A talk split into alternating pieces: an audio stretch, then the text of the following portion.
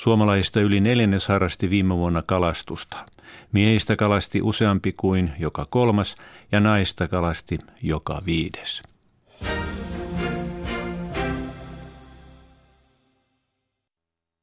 Yle Radio Suomi, ajan tasa.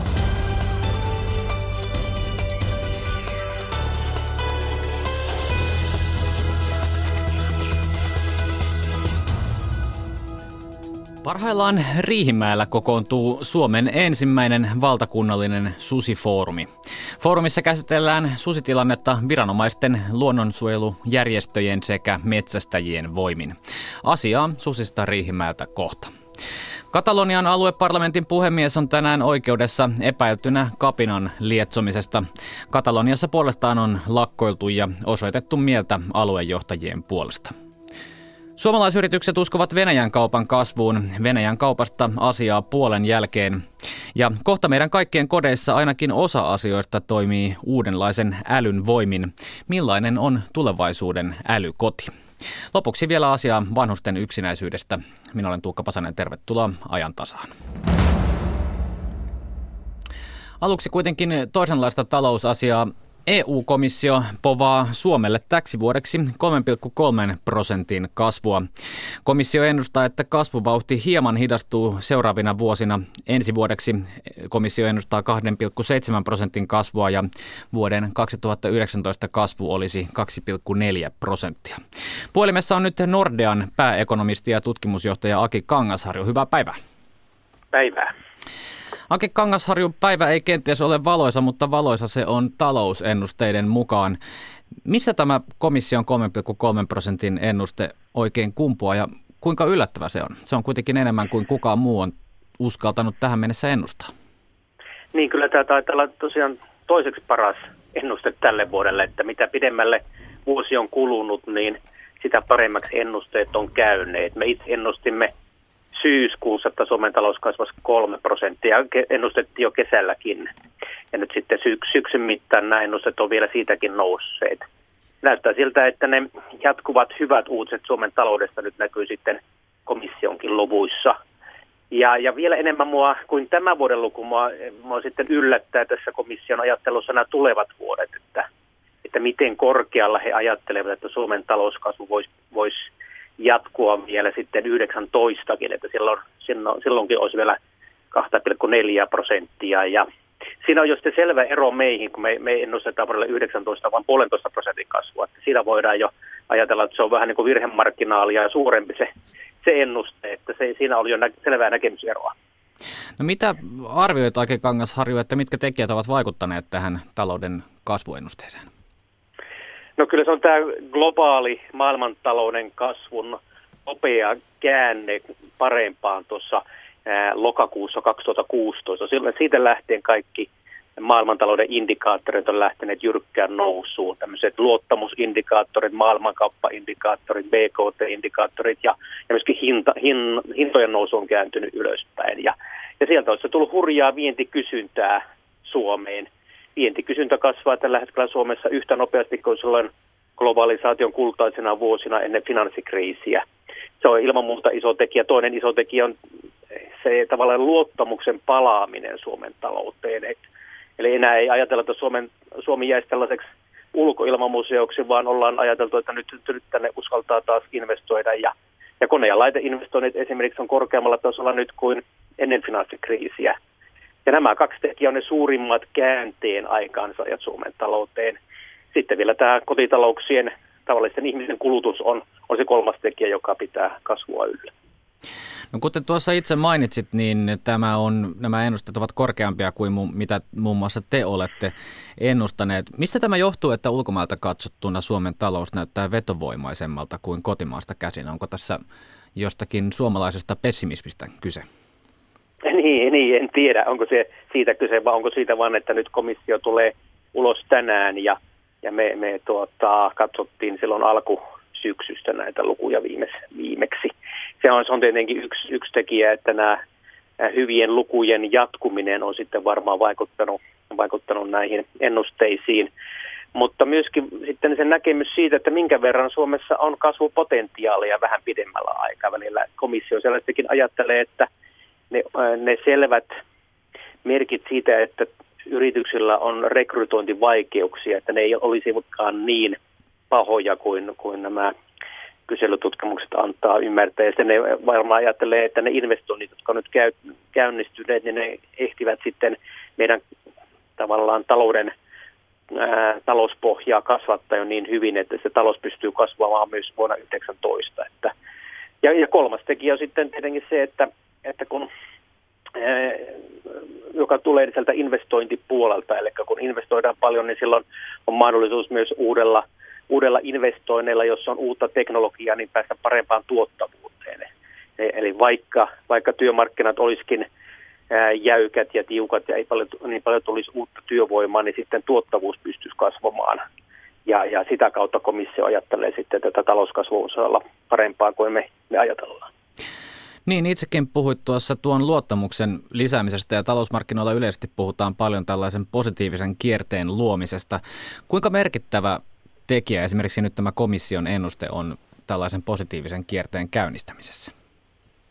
No kyllä se positiivinen kierre Suomessa on jo käynnistynyt, että mä en usko, että ekonomisit pystyy ja ennustajat pystyy luottamusta tappamaan tai sitä käynnistämään. Että kyllä se tulee jotenkin syvemmistä pohjavirtauksista, niistä yritysten näkymistä, että uskalletaanko investointisuunnitelmia tehdä ja jos on uskallettu tehdä, niin uskalletaanko ne myös panna käytäntöön. Ja sieltä se tulee se suuri käänne. Toinen suuri luottamukseen vaikuttava tekijä on ihmisten kulutus ja, ja tuota, Suomessa kulutuksen kasvuhan nyt on nopeampaa kuin tulojen kasvu, eli luottamus tulevaan ja siihen, että työpaikka säilyy ja tulot nousee sitten myöhemmin, niin on Suomessa kovaa. Ja tämäkin on tosiaan käynnistynyt ennen kuin ekonomistit sitä puhalsivat niin kuin käyntiin. Että kyllä se tulee tästä ihmisten fiiliksestä ja siitä esimerkiksi, että – että nyt naapurissa ei olekaan jääty työttömäksi ja eikä ole tullut YT-uutisia yhtä paljon kuin ennen ja eikä ole jääty niin kuin lomautuksen uhriksi kuin, niin kuin ennen, niin näistä tavallaan ihan ruohonjuuritason fiiliksistä se sitten se koko kansantalouden luottamuskin syntyy. Nordean pääekonomisti, tutkimusjohtaja Aki Kangasharju, kiitoksia. Kiitos. Miten voi Suomessa erittäin harvinainen susi Riihimäellä on koolla Suomen ensimmäinen valtakunnallinen susifoorumi. Sen järjestää Metsästäjäliitto. Liiton mukaan tavoitteena on ratkoa susiin liittyviä ongelmia eri toimijoiden välillä. Voisiko esimerkiksi susien tarkempi DNA-kartoitus lieventää näitä kiistoja? Tästä keskustelevat Metsästäjäliiton suurpetoryhmän puheenjohtaja Antti Kuivalainen, tutkimusprofessori Ilpo Kojola Luonnonvarakeskuksesta ja Suomen luonnonsuojeluliiton hallituksen puheenjohtaja Harri Hölttä. Heitä haastattelee Kaja Kelman. Niin puhe Suomen uhanalaisista susista jatkuu täällä Riihimäellä. Metsästäjäliitosta suurpetoryhmän puheenjohtaja Antti Kuivalainen. Käynnissä on Susifoorumi, ensimmäinen valtakunnallinen laatuaan. Miksi Metsästäjäliitto on halunnut tällä, tällaiset eri toimijat koolle? No me, meillä on tavoite se, että kun, kun kannanhoitosuunnitelma suden osalta ei ole lähtenyt niin, niin hyvin liikkeelle kuin sen olisi pitänyt lähteä, että me saataisiin nämä keskeiset toimijat valtakunnan tasolla yhteiseen pöytään säännöllisesti käsittelemään näitä ongelmia ja kehittämisideoita ja saisimme kannanhoitosuunnitelman toimenpiteet eteenpäin silleesti, että, että susikanta elpyy ja voi hyvin, ja, mutta, mutta myös samalla niin kaikki ongelmat ja haitat saataisiin saatais, saatais niin minimoitua ja kehitettyä niitä keinoja ja välineitä, millä, millä sitä asiaa vietään eteenpäin. No, tässä on myös mukana tutkimusprofessori Ilpo Kojola Luonnonvarakeskuksesta, joka on tullutkin Rovaniemeltä asti tänään. Ja Luonnonvarakeskus arvioi keväällä, että susia olisi noin 150-180 yksilöä, niin voidaanko arvioida, että onko, kuinka paljon susia on nyt? No nyt on ennen aikaista arvioida tarkemmin sitä määrää. Että toki sinne on uusi vuosiluokka syntynyt, pentuja tullut ja sitten muodostunut uusia pariskuntia. Tilanne muuttuu, muuttuu tuota, tässä on kohta yli puoli vuotta on jo nyt jo kulunut, että tilanne on toinen. Mutta sanotaan, että semmoinen seuraava ö, ö, näihin DNA-aineistoihin ja sitten kunnolliseen analyysiin pohjautuva kanta-arvio tulee sitten kesäkuussa samaan aikaan kuin tänä vuonna. Eli tässä, tässä tuo talven, talven aineisto käydään, käydään läpi, mikä saataan koottua ennen kuin voidaan sanoa, että kuinka paljon niitä kenties nyt on. Että siitä voidaan palauttaa tavallaan, kun otetaan huomioon tunnettu kuolleisuus, että mitä niitä nyt mahdollisesti oli tässä marraskuulla. Niin, jos ajatellaan, että pentuja on syntynyt, niin ehkä tuommoinen parisataa voi olla. Sitten tässä on myös Harri Hölttä Suomen luonnonsuojeluliitosta. Miksi susi on Suomessa erittäin uhanalainen? Suteenhan liittyy valtava määrä erilaisia intohimoja. Se on ollut, ollut jo hyvin pitkään pelätty ja inhottu eläin ja se, se on hämmentävää jos, sitä vertaa karhuun. Koska suomalaisten pitää karhua semmoisena äh, leppoisena möllykkänä ja sitten taas susi on, on äh, herättänyt aina, aina hyvin toisenlaisia äh, mielipiteitä ja mielikuvia. Ja tämä on sitten myös antanut, antanut tuota, niin, tai luonut pohjaa sille, että miten, miten esimerkiksi metsästyksessä tai, tai äh, muussa suhteen suhtautumisessa, niin mikä se pohja on. Että jos eläimeen suhtaudutaan valmiiksi kielteisesti, niin äh, se näkyy kyllä. No mikähän sitten olisi äh, susien äh, sopiva taso, että susi säilyisi? No kyllä susi, susi säilyy näilläkin, näilläkin lukumäärillä, mikä siinä on. Sen takia täytyy muistaa, että ei, ei Suomen susikanta ole mikään erillisesiintymä, vaan, vaan osa isompaa kokonaisuutta. Et kyllä meillä on kuitenkin vaihtoa tuonne idän suuntaan puolin ja toisin, että me ollaan sellaista isompaa, isompaa populaatiota, että tämä vaan sitten jos palataan tähän tällaiseen niin kuin uhanalaisuusasiaan, siinähän arvioidaan sitä, että mikä on jonkun eläinkannan todennäköisyys tietyllä aikavälillä säilyä. Ja nyt ympäristöministeriö on sitten näitä eri, eri eläinlajia koskien tehnyt, teettänyt näitä arviointeja ja, ja käyttää tuota kansainvälisen luonnonsuojeluton EU-säännön kriteeristöä kansallisen uhanalaisuuden luokittelussa. Ja tärkeimpänä pohjana siinä on on, on ö, lisääntyvien yksilöiden, lisääntymiskykyisten yksilöiden lukumäärä. Ja siltä pohjalta tuo susi ö, asettuu luokkaan erittäin uhanalainen. No jos puhutaan näistä susiin liittyvistä ongelmista ja peloista, mutta mainitaan nyt ensin, kun tuossa aamupäivällä kerrottiin, että Euroopassa susikanta on vahvistunut ja jopa 14 000 sutta on Euroopassa, esimerkiksi Espanjassa yli 2000 ja Balkanin alueella ja Italiassa ja Ranskassakin on 250 luki siinä kartassa, niin miten täällä, onko jotain erityisiä syitä, miksi Suomessa sitten hämmästellään tätä noin parisataa sutta, että pystytäänkö elämään niiden kanssa? Antti Kuivalainen? No se varmaan johtuu siitä, että ne aiheuttaa ongelmia elinkeinolle ja harrastuksille ja muille. Ja nyt, nyt, nyt on tietysti tärkeä kannanhoidossa, että me, me löydetään ne keinot ja välineet, että kanta on oikeassa suhteessa, se on elinvoimainen, pärjää hyvin, mutta taas haidat saadaan, saadaan niin kuin mahdollisimman minimi. Siinä, siinä on kannan säätely yksi keino ja toinen keino on se, että haetaan erilaisia välineitä ja keinoja näiden vahinkojen torjumiseen. Ja, ja nämä on kannanhoitosuunnitelmassa mainittu ja, ja, ja näitä pitää niin kuin aktiivisesti viedä eteenpäin. Me ollaan vähän, vähän kannanhoidossa jääty, jääty nyt vähän niin kuin seisovaan asentoon, että nyt pitäisi saada vauhtia. Meillä on kanta-arvioista kaikki kehittämis, kehittämistoimenpiteet nyt talvelle sovittu ja mä uskon, että keväällä saadaan hyvä kanta-arvio. Me on tämä sulamaan aika käytetty hyväksi siinä, että on käyty vuoropuhelua Luonnonvarakeskuksen, Riistakeskuksen kanssa ja rakennettu kanta-arvio menetelmiä kehitetty niitä, että saadaan tarkka kanta-arvio. Siinä on hyvä pohja lähteä kehittämään myös tätä kannanhoitosuunnitelman muita toimenpiteitä. Ilpo Kojola. No tuo Keski- ja Etelä-Euroopan tilanne on sikäli äh, lähtökohtaisesti toinen kuin Suomessa, että siellä tämä susien tilavaatimus on paljon, paljon pienempi, eli tuota, e, e, kannan tiheyksistä tulee paljon suurempia siis ihan luontaisesti, koska ne, ne ei tarvitse sitä 1004 kilometriä lauma, lauma tontikseen, vaan niille riittää jossakin Etelä-Euroopassa 104 kilometriä. Miksi näin on? No siellä on ravintoa enemmän, siis ra, ravin, ravin, ravinnon, kun lasketaan siis ravinnon biomassa siellä suden reviirillä, niin se on taas, niillä alueilla se on ihan toista luokkaa kuin mitä meillä, että siellä on niin paljon, paljon tämmöisiä pieniä hirvieläimiä ja villisikaa on paljon. Esimerkiksi Saksassa nyt, kun kanta on moninkertaistunut nopeasti, niin ää, mä näin semmoisen vertailuluvun, että miten villisikojen metsästysmäärä on Saksassa kehittynyt 30-luvulla noin 5-60 kertaa vähemmän on pyydetty vuosittain villisikoja kuin nykyään. Että, että siellä on, siellä on niin kuin tällaista ravintopohjaa hyvin, hyvin paljon enemmän. Harri Hölttä Luonnonsuojeluliitosta. Tuosta kannan kehityksestä haluan jakaa sen Luonnonsuojeluliiton tällä hetkellä akuutin huolen, että talvi tulee, se on susien pääasiallista metsästysaikaa. Jos meillä menee susien laillinen pyynti ja, ja laiton pyynti samalla tavalla samassa mittakaavassa kuin se meni vuosi sitten talvella, niin sieltä tulee helposti suuri lovi Suomen susikantaan.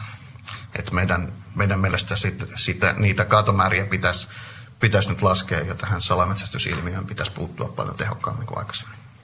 No mitä mieltä Metsästäjäliitto on kaatomääristä? No se asetuksessa on 53 kolme se maksimi, mitä voi olla ihmisen aiheuttama poistuma tämän, tämän metsästyskauden aikana. Se, se on hyvä määrä, mutta eihän luvissa päästä lähellekään sitä, sitä eli ei, ei, ei, ei myönnetä semmoista määrää lupia. Että kyllä kaatomäärä tulee olemaan 230 korkeintaan, korkeintaan muu poistuma sama, saman verran, että ei olla lähelläkään pentutuottoa tuottoa vielä. Että kyllä susikanta kasvaa, kasvaa tällä menolla.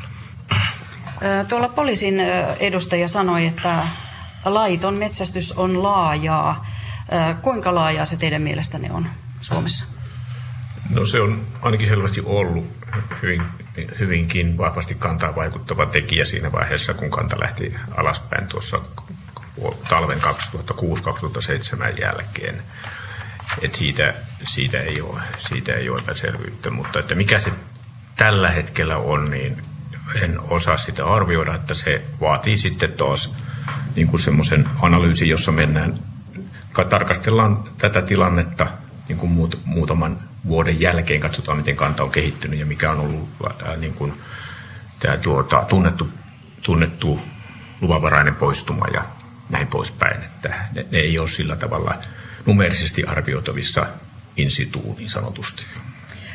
Väitöskirjatutkija Johanna Suutarinen on väitöskirjansa varten selvittänyt luvatonta pyyntiä. Hänen mukaansa tämä salametsästys tai luvaton pyynti kohdistuu usein laumojen lisääntyviin aikuisiin. Mitä se merkitsee, jos aikuiset poistetaan laumasta?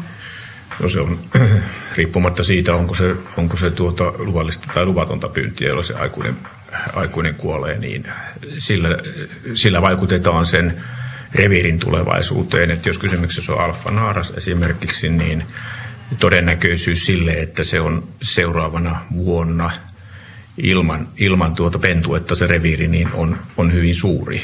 Alfa-uroksen kaatuessa se on jonkun verran pienempi.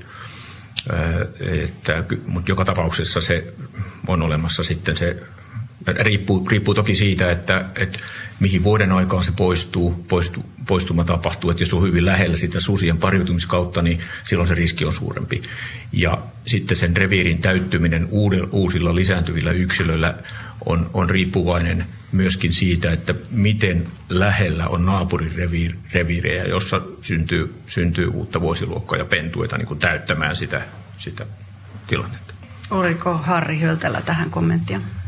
No ehkä sen verran voisi täydentää, että tietysti tällaisessa tapauksessa kasvaa sitten myös se riski, että ne, ne tuota, niin, äh, pennut, nuoremmat sudet ei, ei välttämättä kykene enää siihen, siihen tuota, niin ravinnonhankintaan osana sitä laumaa, vaan ne joutuu esimerkiksi hakeutumaan sitten helpomman ruoan ääreen asutuksen tuntumaan. Ja tätä, tällä tavalla se alfa-urosten tai alfa-urosten tai alfa-naaratten kaataminen, niin se saattaa itse asiassa pahentaa tätä susiongelmaa? No, Antti Kuivalainen. Niin, pitää muistaa, että Sutarsin tutkimushan oli ennen kannanhoitosuunnitelmaa ja ne, on, ne perusteet on huomioitu, kun kannanhoitosuunnitelma tehtiin. Ja sillä nimenomaan pyritään siihen, että, että tällä hyväksyttävyydellä niin saadaan vähennettyä tätä salametsästystä. Se, se että, että aikuisia yksilöitä menee niin myös laillisessa metsästyksessä, niin tämähän on se yksi niitä kehitettäviä kohteita, jota me, me kehitetään niitä metsästystapoja sille, että me ammutaan vain nuoria yksilöitä ja alfa-yksilöitä ei tule ammutuksia. Ja tässä ollaan menossa hyvällä, hyvällä tiellä, mutta meillä on kaksi vuotta vasta kokemusta näistä jutuista. Ja sitten vielä puhutaan hieman näistä susien määrän arvioinnista ja Luonnonvarakeskus on aloittanut susien DNA-kartoituksen. Missä mennään Ilpo Kojola ja miksi tätä tehdään? No viime talvi oli ensimmäinen kerta, jolloin sitä oli niin kuin laajemmin käytössä niin, että runsas puolet näistä meidän, meidän tuota tunnistamista revireistä oli semmoisia, jossa nyt oli joko sitten vapaaehtoisvoimin tai palkatun, palkatun tuota, henkilöstön toimesta kerätty materiaalia, josta oli mahdollisuus tehdä näitä DNA-analyysejä. Ja se on kyllä kaikkein toimivin tapa saada tämmöisiä hyviä, luotettavia, tieteellisesti korkeatasoisia arvioita susien määrästä. No pystytäänkö DNAn avulla tulevaisuudessa selvittämään esimerkiksi, että mitkä häirikkösudet käyvät pihassa ja poistamaan vain ne? No se on olisi toivottavaa. Ja kyllä minä uskon, että se eh, DNA-tekniikka kehittyy sillä tavalla nopeaksi, että olisi mahdollista sitten tavallaan tunnistaa ne yksilöt. Nythän ongelmana on se, että jos on jossakin jollakin reviirillä käy vaikka joku susi sattumoisin pihassa, sitten ää, siinä naapuripihassa tai naapurikylän kylän jonkun talon pihassa käy susi, joka voi tehdä siellä kaksi kertaa käynnin tai jotain muuta, niin se helposti menee sitten, tulkitaan se tilanne niin, että sama susi on käynyt kolme kertaa pihassa, vaikka se voi olla eri yksilö. Ja tämmöisessä tietysti, jos DNA on hyvä, että voitaisiin voitais varmistaa se, kohdistaa se pyynti sitten juuri valikoivasti siihen yksilöön, joka halutaan sieltä kannasta pois, joka käy pihoilla. Ja, ja sitten tuohon voisi jatkaa vielä sen, että, että tämä, kun me saa, päästään tässä DNAssa niin, niin pitkälle, että meillä on tämmöistä sukupuutarkastelua, siitä esimerkkinä nyt se, että kun meillä on täällä Etelärannikolla niin sanottu Snappertunon reviiri, joka on tuossa Karjalla ja Inkossa ja sillä lailla niin liikkuu, niin päänäsuudet siellä, niin ää, sieltä on nämä, nämä tota, ää, reviirin parin perustajat, ne a, nykyiset alfa-yksilöt tulleet eteläsuomalaisilta reviireiltä, toinen Satakunnan Köyliöstä ja toinen sitten sieltä naapurireviiriltä tuolta Raseporin puolelta se reviiri on osin Hangon kanssa yhteinen, niin siinä päästä onkin semmoinen tilanne, että ne ovat jo pentuina ja nuorina tottuneet ihmisen läsnäoloon elämään semmoisella reviirillä, jossa on paljon ihmistoimintaa. Ja se voi vaikuttaa niiden käyttäytymistä ikään kuin voimistaa sitä, sitä tuota tuttavallisuutta, jos näin, näin kauniisti asia sanotaan. Kiitoksia Ilpo Kojola, Antti Kuivalainen ja Harri Hölttä. Päätämme täältä Riihimäeltä tähän. Kiitoksia Kaija Kelman. Sitten Kataloniaan, jossa kuohuu edelleen.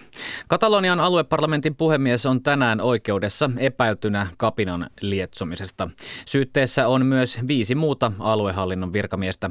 Espanjan perustuslakituomioistuin mitätöi Katalonian alueparlamentin itsenäisyysjulistuksen eilen. Katalonialaiset puolestaan lakkoilivat ja osoittivat mieltä pidätettyjen aluejohtajien puolesta. Mielenosoitusta oli seuraamassa myös toimittaja Ismo Nykänen.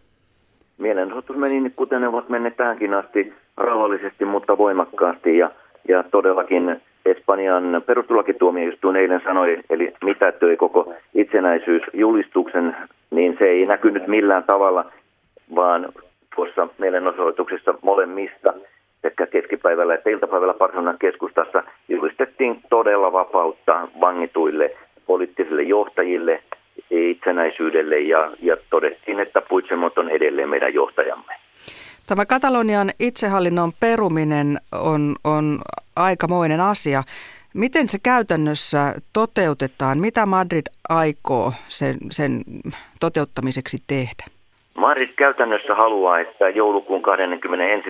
päivän vaalit tulevat heidän edukseen, mutta se on kaikkea muuta kuin varmaa, sillä täytyy muistaa, että vaikka Mariano Rajoy tällä hetkellä sanokin, että Katalonian tulevaisuus ratkeaa noissa vaaleissa ja valta siirtyy niille, jotka haluavat Espanjan yhtenäisyyttä. Pitää muistaa, että Rahoin puolueen Partido Popularin kannatus kaksi vuotta sitten olleessa alueparlamenttivaaleissa, jotka olivat siis lailliset, oli vain 8,5 prosenttia Kataloniassa. Siellä nyt vaaditaan poliittisten vankien vapauttamista.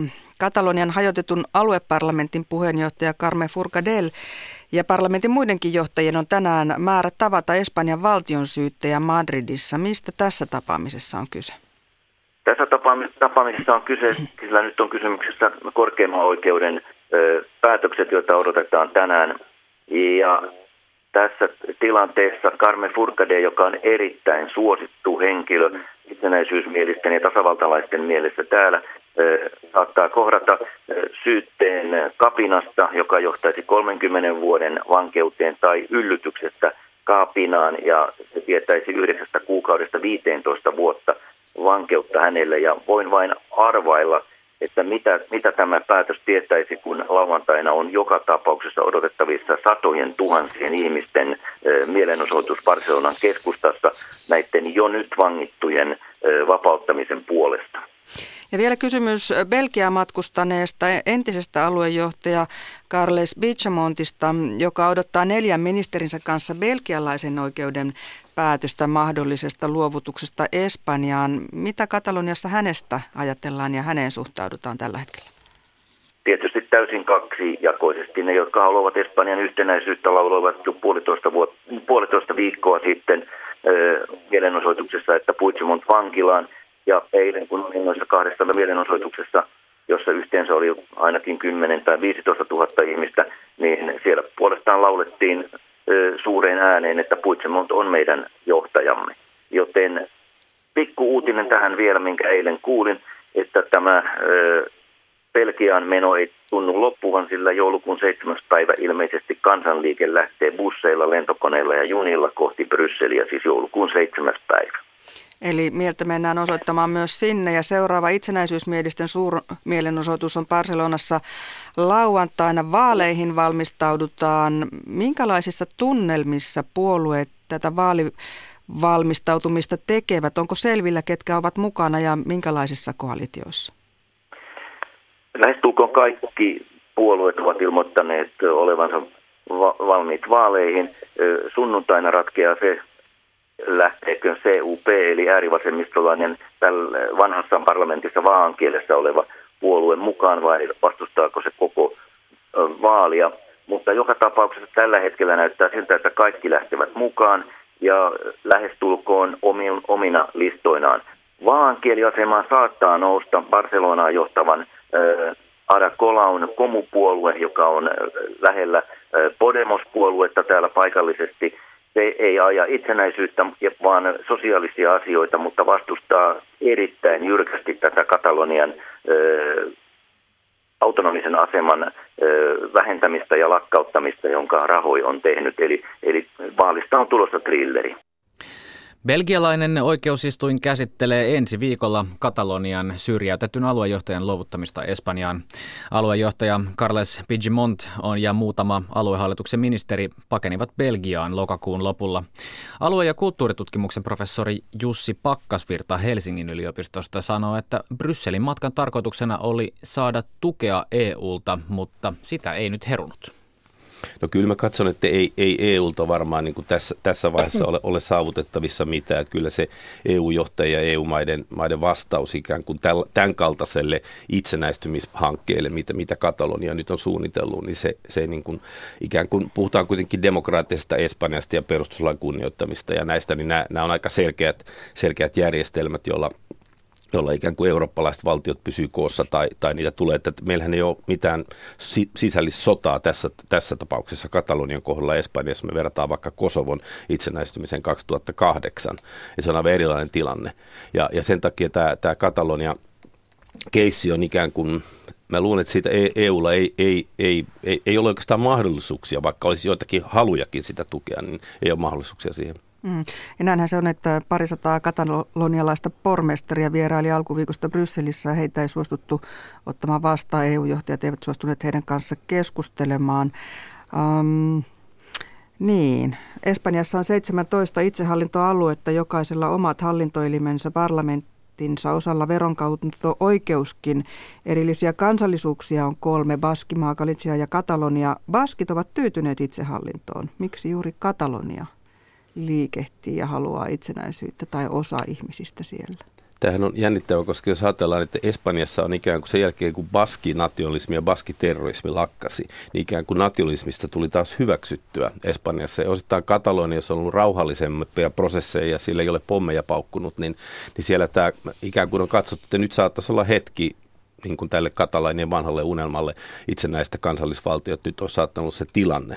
Mutta kuten nähtiin, niin se, se suunnitelmallisuus, mikä sille projektille oli, oli siellä taustalla, niin se ei, se ei kyllä nyt ole ihan, ihan mennyt niin kuin sillä tavalla kuin ehkä katalanilaiset olisi halunneet. Ja sitten täytyy muistaa myös se, että se Katalonian poliittinen kenttä, siellä on aika paljon erilaisia poliittisia liikkeitä, puolueita, toimijoita, kansalaisjärjestöjä. Siellä on, siellä on myöskin hyvin paljon mm, perinteistä niin kuin espanjamielisyyttä ja, ja espanjankielisiä on kuitenkin ää, katalonian väestöstä enemmistö, jolloin, jolloin äidinkieli on espanja. No entä Espanjan ratkaisu?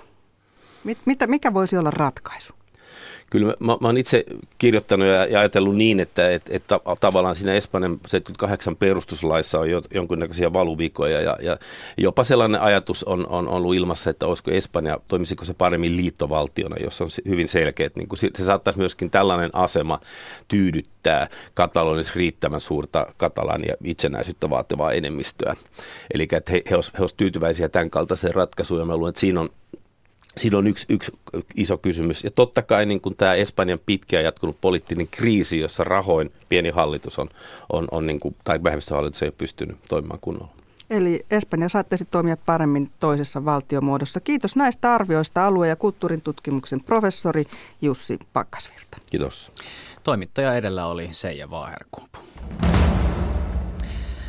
Tässä lähetyksessä vielä asiaa tuota pikaa Venäjän kaupasta. Lisäksi kuulemme myös tulevaisuuden kodista, niin sanotusta älykodista.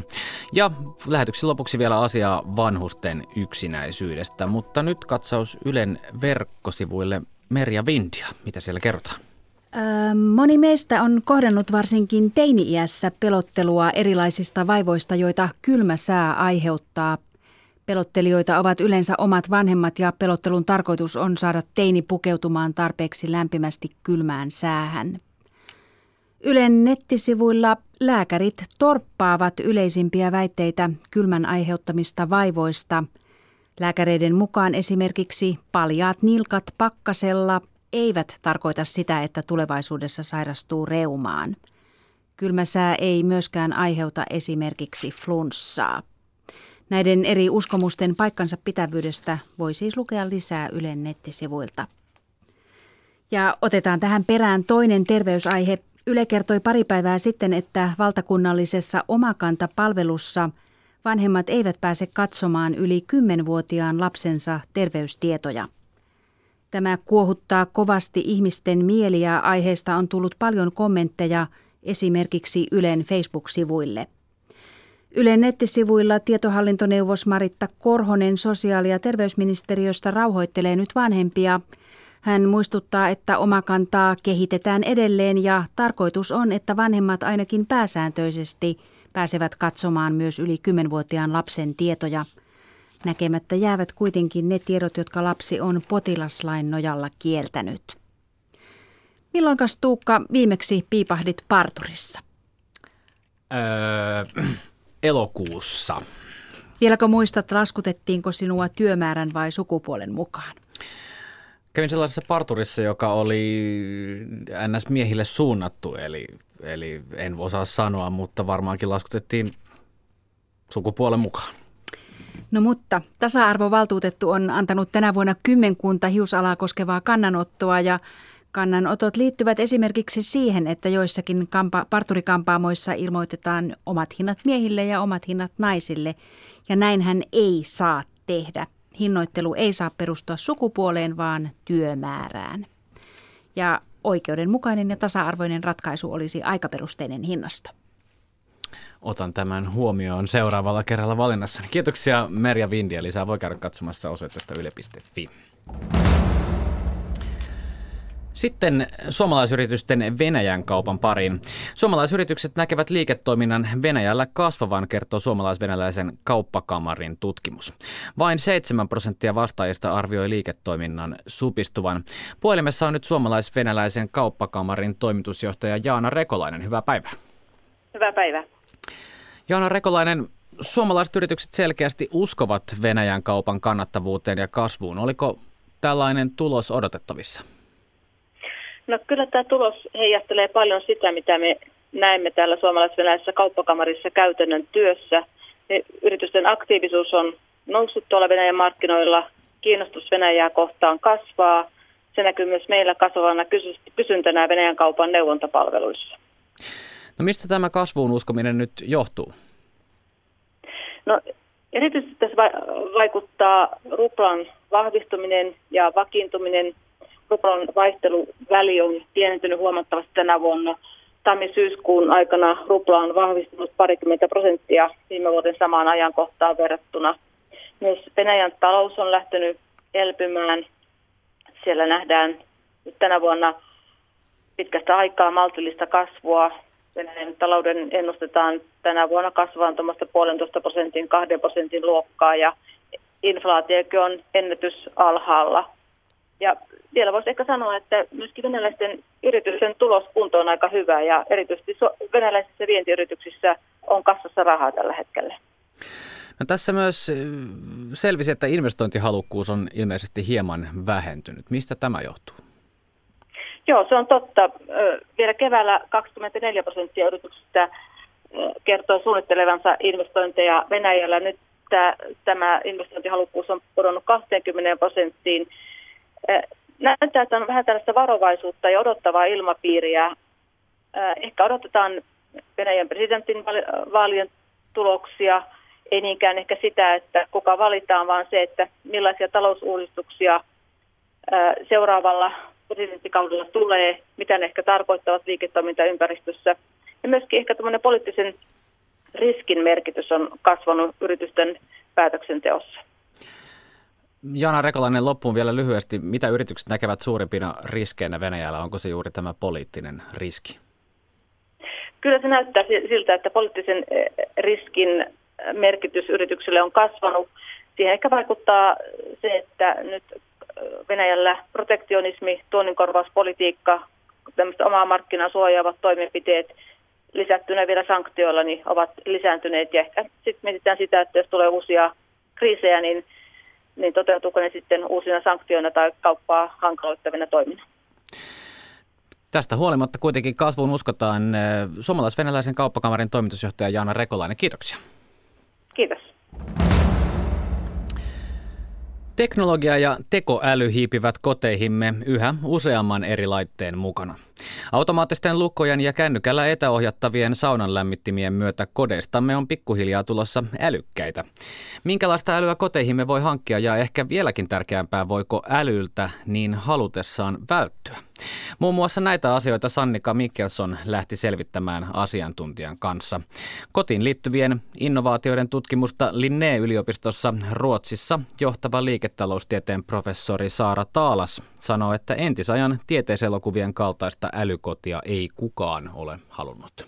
Älykoti, jos se ajatellaan semmoisena, niin kuin meillä oli vanhassa tieteisfantasiassa, se ajatus ikään kuin semmoisesta kodista, jossa kaikki toimii automaattisesti ja se ei ole ehkä enää semmoinen talo, vaan se on semmoinen laite.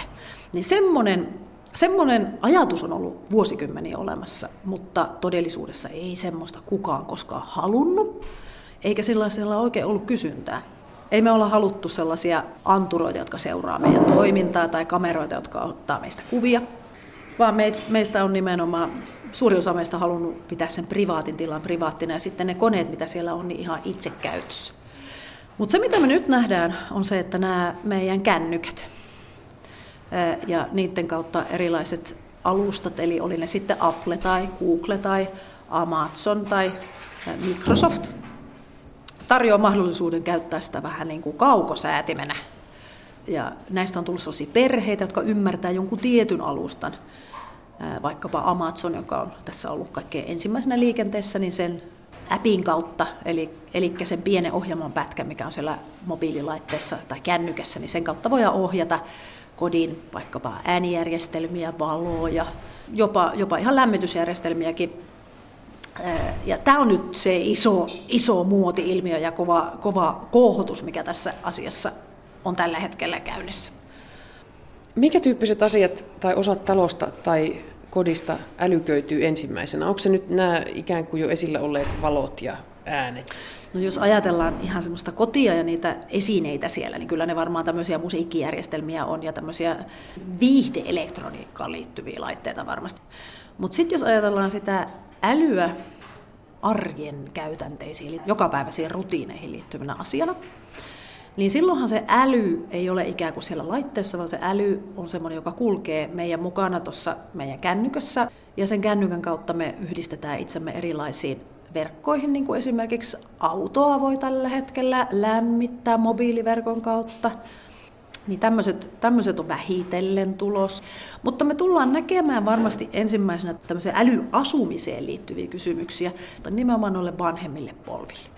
Eli vanhainkodeissa ja vuodeosastoilla, sairaaloissa, tämmöisissä on tulossa ihan selvästi semmoisia antureita ja vaikkapa koneen näköön. Eli, eli kameran kuvasta pystytään tunnistamaan, että jos joku putoo sängystä tai kaatuu tai, tai tämän tyyppisiä, jos tapahtuu jotain ikävää.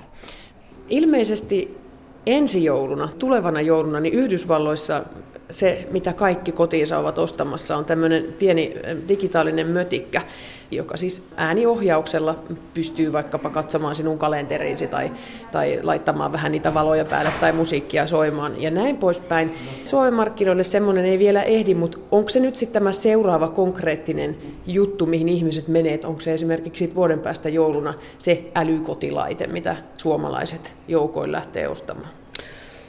Joo, siis todellakin Applella on tullut tota Podi, ja Googlellahan on ollut myöskin vastaavanlainen, ja Amazonilla tämmöinen nimenomaan semmoinen pieni töttörö, töttörö, joka voidaan kotiin asentaa, ja sitä se juttelee tuolla Googlella on semmoinen kuin Assistant ja Applella on semmoinen kuin Siri, jotka on semmoisia koneälyn kautta toimivia assistentteja. Jotain tämän kaltaista varmaan tulee olemaan. Se, se semmoinen aika, että me näpytellään kännykästä jotain. Niin se tietysti vie aika paljon aikaa ja energiaa, että helpompaa olisi, jos voisit vaan puhua sille sun kännykälle. Ja tietysti jos ajatellaan vaikka jotain GPS, vaikka autossa, niin olisihan se paljon kätevämpi, että sä voit pitää ne kädet siinä ratissa ja sanoa sille laitteelle, että vie mut sinne ja sinne. Voihan tämmöinen olla sit hyödyllinen esimerkiksi tämmöisen turvajärjestelmän alueena, että jos meillä olisi tämmöinen tapa, jolla sä voit esimerkiksi puheella kutsua, jos sä tarvit apua, No kodin muuttuminen älylliseksi, onko se asia, jolta voit välttyä? Ja tulee mieleen siis niinkin yksinkertainen sovellus kuin DigiTV, jota ei voinut valita. Eli ihmisten piti siirtyä digitaaliseen televisioon ja se ärsytti todella monia. Onko älykkään kodin tulemisessa valinnanvara? Voiko ilmoittaa ja päättää, että minä en lähde tähän mukaan piste? Varmaan on aika vaikea semmoinen valmius varmaan, siitä on vaikea kieltäytyä, mutta kyllähän sen käyttöönoton voi aina kieltää. Nämä on aina omia, omia tota noin, valintoja. Mutta sitten on näitä verkkoja, naapurin verkko tulee meidän puolelle. Nämä on vähän semmoisia pakottavia, että näistä, näistä ei oikeastaan voi ihan suoraan sanottuna kieltäytyä. Ja tämmöiset asiat voi olla joillekin ihan oikeasti niin kuin, äh, ahdistavia. Mutta se, että onko näitä kaikkia pakko hankkia, ei ole pakko hankkia. Ja mun mielestä tässä saa olla tosi itsekäs ja vaativa monet on viimeisen muutaman vuoden aikana valittaneet, että en halua älypuhelinta, haluan puhelimen, jolla voi soittaa, ehkä lähettää viesti. Luuletko, että tämmöinen kehitys tulee tapahtumaan myöskin kodissa, että kodin laitteet älyköityvät ja ne ei-älylliset kodin laitteet, niitä ei enää ole edes tarjolla? Mehän ollaan vähän niin kuin autossa nähtykin tämmöinen ja kyllä me ollaan nähty helloissa ja pesukoneissakin. Että se ikään kuin se perustaso nousee sillä tavalla, että siellä on semmoinen perusvalmiudet näissä laitteissa on tämmöisiin älysovelluksiin. Ja, ja kun niitä laitteita ei taloudellisesti kannata valmistaa niin kuin miljoonaa erilaista mallia, niin siellä tehdään vähemmän malleja, mutta niistä kytketään päälle erilaisia palveluja. Ja tämä tarkoittaa sitä, että voi olla, että siinä sun pesukoneessa on enemmän tämmöisiä älyominaisuuksia, kuin mitä sulle kerrotaan. Ne on kytketty pois päältä koska sulla on nyt vaan sä ostanut edullisemman mallin. Ja sehän tietysti myöskin vähentää tämmöisiä tietoriskejä esimerkiksi, että ei sun puhelimen tarvi ottaa yhteyttä jokaiseen avoimeen verkkoon, kun sä kuljet kaupungilla. Mutta tämä vaatii aika paljon uusia taitoja ja tämmöisten asioiden, että tulee ajatelleeksi näitä juttuja. Tätähän moni pelkää, että niitä helloja ei enää myydä niin, että saat valita itse, että lähettääkö se tietoa, se on joko hella sillä älyllä tai ei hellaa lainkaan. Joo, tämä on hyvä kysymys. Tällä hetkellä meillä kyllä semmoinen ajatus, että se ikään kuin automaattisesti Hella lähettää näitä tietoja jonnekin, niin, tai jääkaappi tai se kuuluu se kahvinkeito. Eli kyllä se, niin kuin, näissä on näitä signaaleja ja se ajatus siitä, että voiko tämän signaalin kytkeä pois, niin mun mielestä se on aika todella tärkeä ikään kuin tämmöinen kuluttajasuojakysymys. Tällä hetkellä niin meillä on aika, aika hyvin laitevalmistajat joutuu kantamaan vastuuta siitä, ja meidän kuluttajansuojakin suojelee meitä tämmöiseltä tiedon keruulta, Suurin tietoriski meillä on se meidän kännykkä ja meidän ne omat valinnat, mitä me itse siellä tehdään. Itse asiassa mä luulen, että me keskikäiset ihmiset opittaisiin tosi paljon kysymällä nuorisolta, että miten, miten täällä kannattaa olla, minkälaisia asioita kannattaa kierrättää ja minkälaisia asioita ei, mitkä on niin privaatteja. Mä, mä, mä väitän, että nuoriso on tässä taitavampaa kuin me keski-ikäiset. Minä olen varmaan suurempi tietosuoja ongelma tällä hetkellä kuin meidän perheen 12-vuotias. Näin sanoi liiketaloustieteen professori Saara Taalas.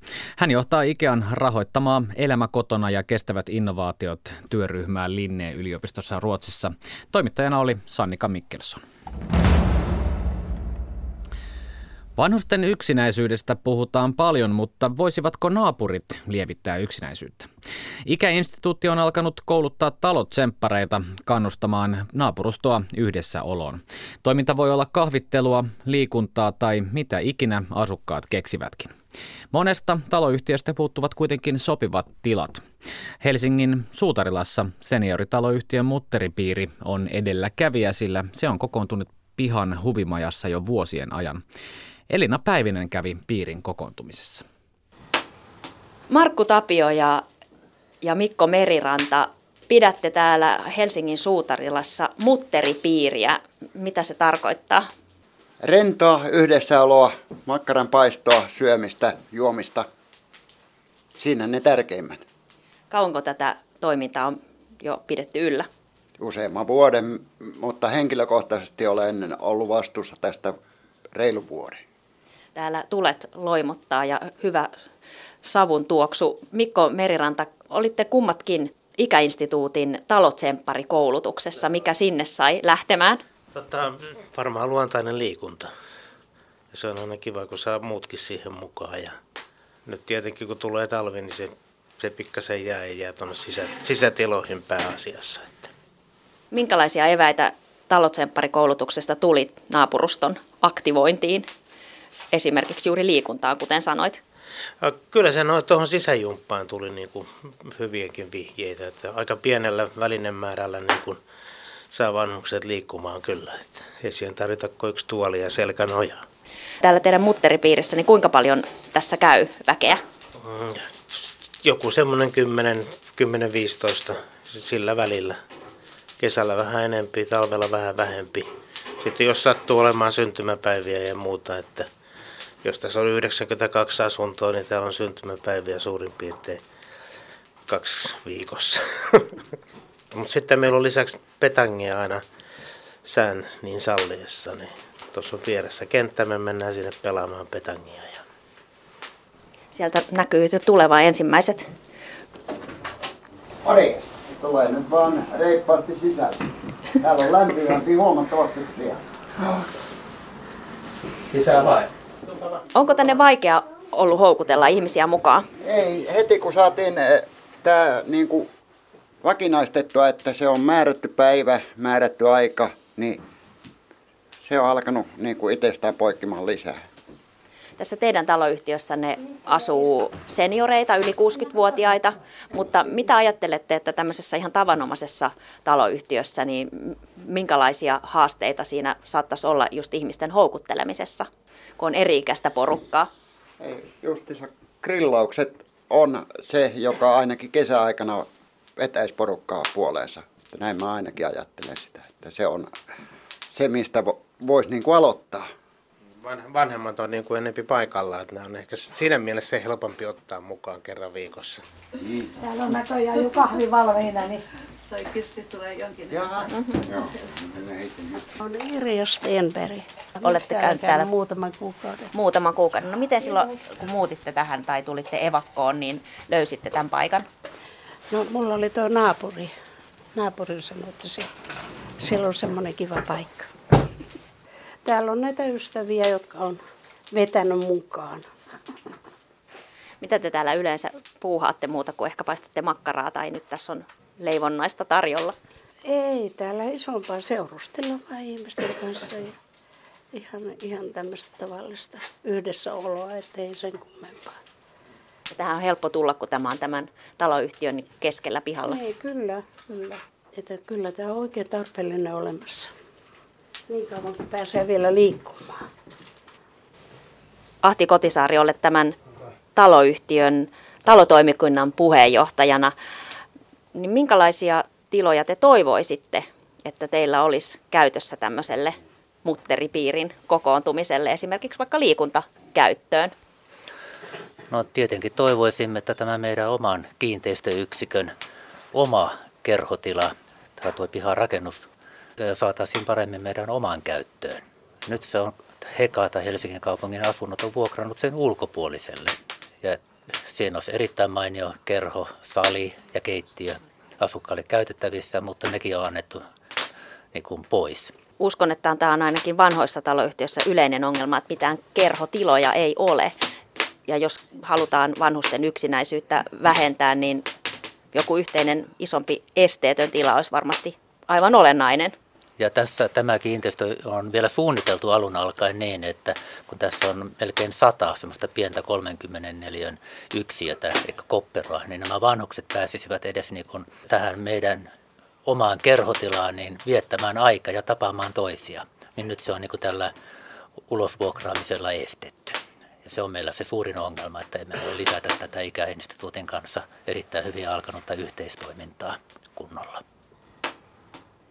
Ikäinstituutin suunnittelija Outi Mustonen tätä talotsemppari-toimintaa käynnistellään Helsingissä ja Kotkassa.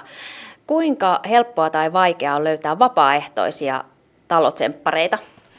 No vapaaehtoisten löytämisessä on ollut, ollut omat haasteensa. Tässä on täysin uudesta toimintamuodosta kyse, mutta nyt on huomattu, että on, on tulossa asukkaista on lähtenyt uusia, uusia kokonaan uusia tsemppareita, jotka ei ole ehkä ollut niin paljon vapaaehtoistoiminnassa mukana.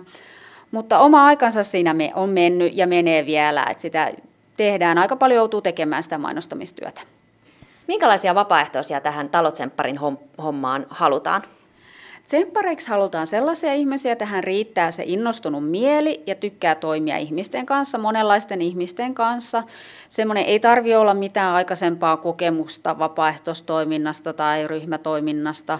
Se, että on innostunut mieli, tykkää toimia ihmisten kanssa, ei tarvitse tosiaan olla mikä organisoija. Me annetaan siihen perehdytystä ja jatkuvaa tukea sitten siihen, että saa, annetaan välineitä, että mitä se tsempparina oleminen on. Miten tieto naapurustossa kulkee niille, joita tällä toiminnalla tavoitellaan? No, tällä hetkellä meillä on ollut näissä taloyhtiöissä niin näistä tapahtumista niin ihan perinteisesti, että laitetaan postilaatikosta mainoksia, sitten kun joku tietää, niin kertoo siitä. Suusta suuhun on ollut se paras toimintamuoto. Mutta totta kai informoidaan sitten myös lähialueen muita toimijoita, seurakunnan työntekijöitä, diakonia-työntekijöitä, sosiaalityöntekijöitä, mielellään tavoitettaisiin omaisia, jotka pystyy sitten kertoa siitä toiminnasta. Että hyvin monilla kanavilla käytetään ihan perinteisiä paperimenetelmiä, mutta myös sitten sosiaalista mediaa, että jossakin kaupungin osayhdistyksen tapahtumasivuilla ynnä muuta käytetään. Että kaikki keinot on käytössä. Tuore tutkimus vanhustyöstä totesi, että jos yksinäisyyttä halutaan vähentää, niin kannattaa panostaa etsivään vanhustyöhön. Onko teillä mahdollisuuksia lähteä ovelta ovelle ihmisiä houkuttelemaan mukaan? No meillä on kontakteja tähän etsivään työhön. Meillä itsellä tässä hankkeessa, missä yhdessä kotikulmalla hankkeessa ei ole, mutta me tiedetään, että meillä on yhteistyökumppaneita, jotka tekee sitä ja ollaan sitä niin kuin yhteistyötä aloiteltu ja ollaan tietoisia tästä ja tiedämme, että se etsivä työ on tässäkin se tärkeä, tärkeä toimintamuoto. Ja ollaan vähän ajateltu, että jos käytäisiin joissakin, jossakin kokeilemassa sitä, että vähän laitettaisiin etukäteen viestiä, että tullaan soittelemaan ovikelloa. Että meillä on ollut ideana, että me vähän kokeiltaisiin jo, jossain niin kuin sitä, että saadaan ihmiset sitten mukaan myös sitä. Mutta näiden, ensisijaisesti näiden muiden tahojen sen etsivän työn kautta. Mitä esteitä on lähteä mukaan tähän talotsempparien toimintaan? Voi olla se kynnys lähteä sieltä kotoa aika korkea. No nyt ollaan huomattu, että osassa täällä Helsingissä taloyhtiöissä, kun ei ole hissiä, niin se, se tekee vaikeuttaa sitä toimintaa, että saattaisi olla halu lähteä, mutta kun yksinkertaisesti ei pysty tulee, asutaan vaikka kolmikerroksisessa talossa ja sieltä ei yksinkertaisesti pääse. Niin se on ollut se suurin este. Tai sitten kerhotilat on niin pieniä, mihin ei sitten välttämättä päästä. Ne on kellarikerroksessa joissakin, ei ole esteettömiä, niin on ha- hankala tulla sieltä. Se on myös huomattu, että kerhotiloja ei kaikissa taloyhtiöissä ole, että olisi halu, taloyhtiöllä olisi halus järjestää, mutta ei ole, tai sitten se on jossain muussa käytössä. Niin tämä on ollut se kyllä kanssa se merkittävä tiloja, että löydetään sopivia tiloja. Hanke päättyy vuonna 2019. Onko tavoitteena luoda pysyviä malleja, joita voitaisiin sitten levittää koko maahan Helsingistä ja Kotkasta käsin? Kyllä, tavoitteena on luoda tämmöinen valtakunnallinen liikkuva taloyhtiön malli, missä tämä toimintaa voidaan sitten toteuttaa, on se sitten Utsioilla tai on se sitten Hangossa tai Helsingissä ja Kotkassa, että kun nyt saadaan aluksi nämä Helsingin kokemukset, mutta sitten tulee tämä pienempi paikkakunta Kotka, niin saadaan niitä ja mietitään sitten, että, että tätä on mahdollista sitten eri puolilla Suomea toteuttaa. Monessa taloyhtiössä ihmiset kyllä tietävät, että siellä naapurissa joku asuu.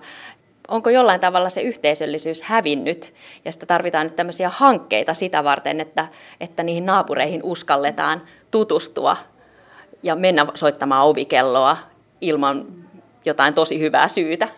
Kun on ihmisiä tavattu tässä viimeisen puolen vuoden aikana, niin osa on sanonut, että heillä oli enemmän 70-80-luvulla silloin, kun lähiöitäkin on perustettu Suomeen silloin 60-luvulta lähtien, niin silloin on ollut, kun on ollut, paljon ihmiset on ollut samassa elämäntilanteessa, paljon lapsiperheitä, niin silloin on sitä yhteisöllisyyttä ollut paljon ja taloyhtiöiden kerhohuoneet ollut käytössä ja pihapiirit enemmän käytössä. Ja sitten on sanottu, että sit se on vähentynyt, mutta se on taas jotenkin, että se ei ole pelkästään ehkä hankkeiden myötä sitä lähdetään vahvistamaan, vaan sitä on toisaalta, niin kuin, kyllä sitä on tullut alueellisia juttuja. On, vietetään siivouspäivää alueella tai vietetään omia grillijuhlia ja muuta. Et mä luulen, että se on taas tulossa niin kuin tässä. Ihmisillä on taas kaipuu tehdä siellä omalla asuinalueella niitä juttuja. Että se on varmaan vähän niin kuin ajassa, että välillä on joku tulee ja välillä joku menee. Näin totesi Ikäinstituutin suunnittelija Outi Mustonen. Elina Päivinen haastatteli. Ajantasat ovat tältä erää tässä, mutta huomenna ajantasa kysyy muun muassa, miten pelit, joilla voi opettaa vaikka hiukkasfysiikkaa, taipuisivat esimerkiksi yhteiskuntarakenteen opettamiseen tai ihmisoikeuskasvatukseen. Vieraana on pelifirma Lightnearin toimitusjohtaja Lauri Järvilehto. Hänen kanssaan puhutaan koulutuksen edistämisen mahdollisuuksista kehittyvissä maissa. Seuraavaksi kello kolmen uutiset. Hyvää päivänjatkoa ajantasasta.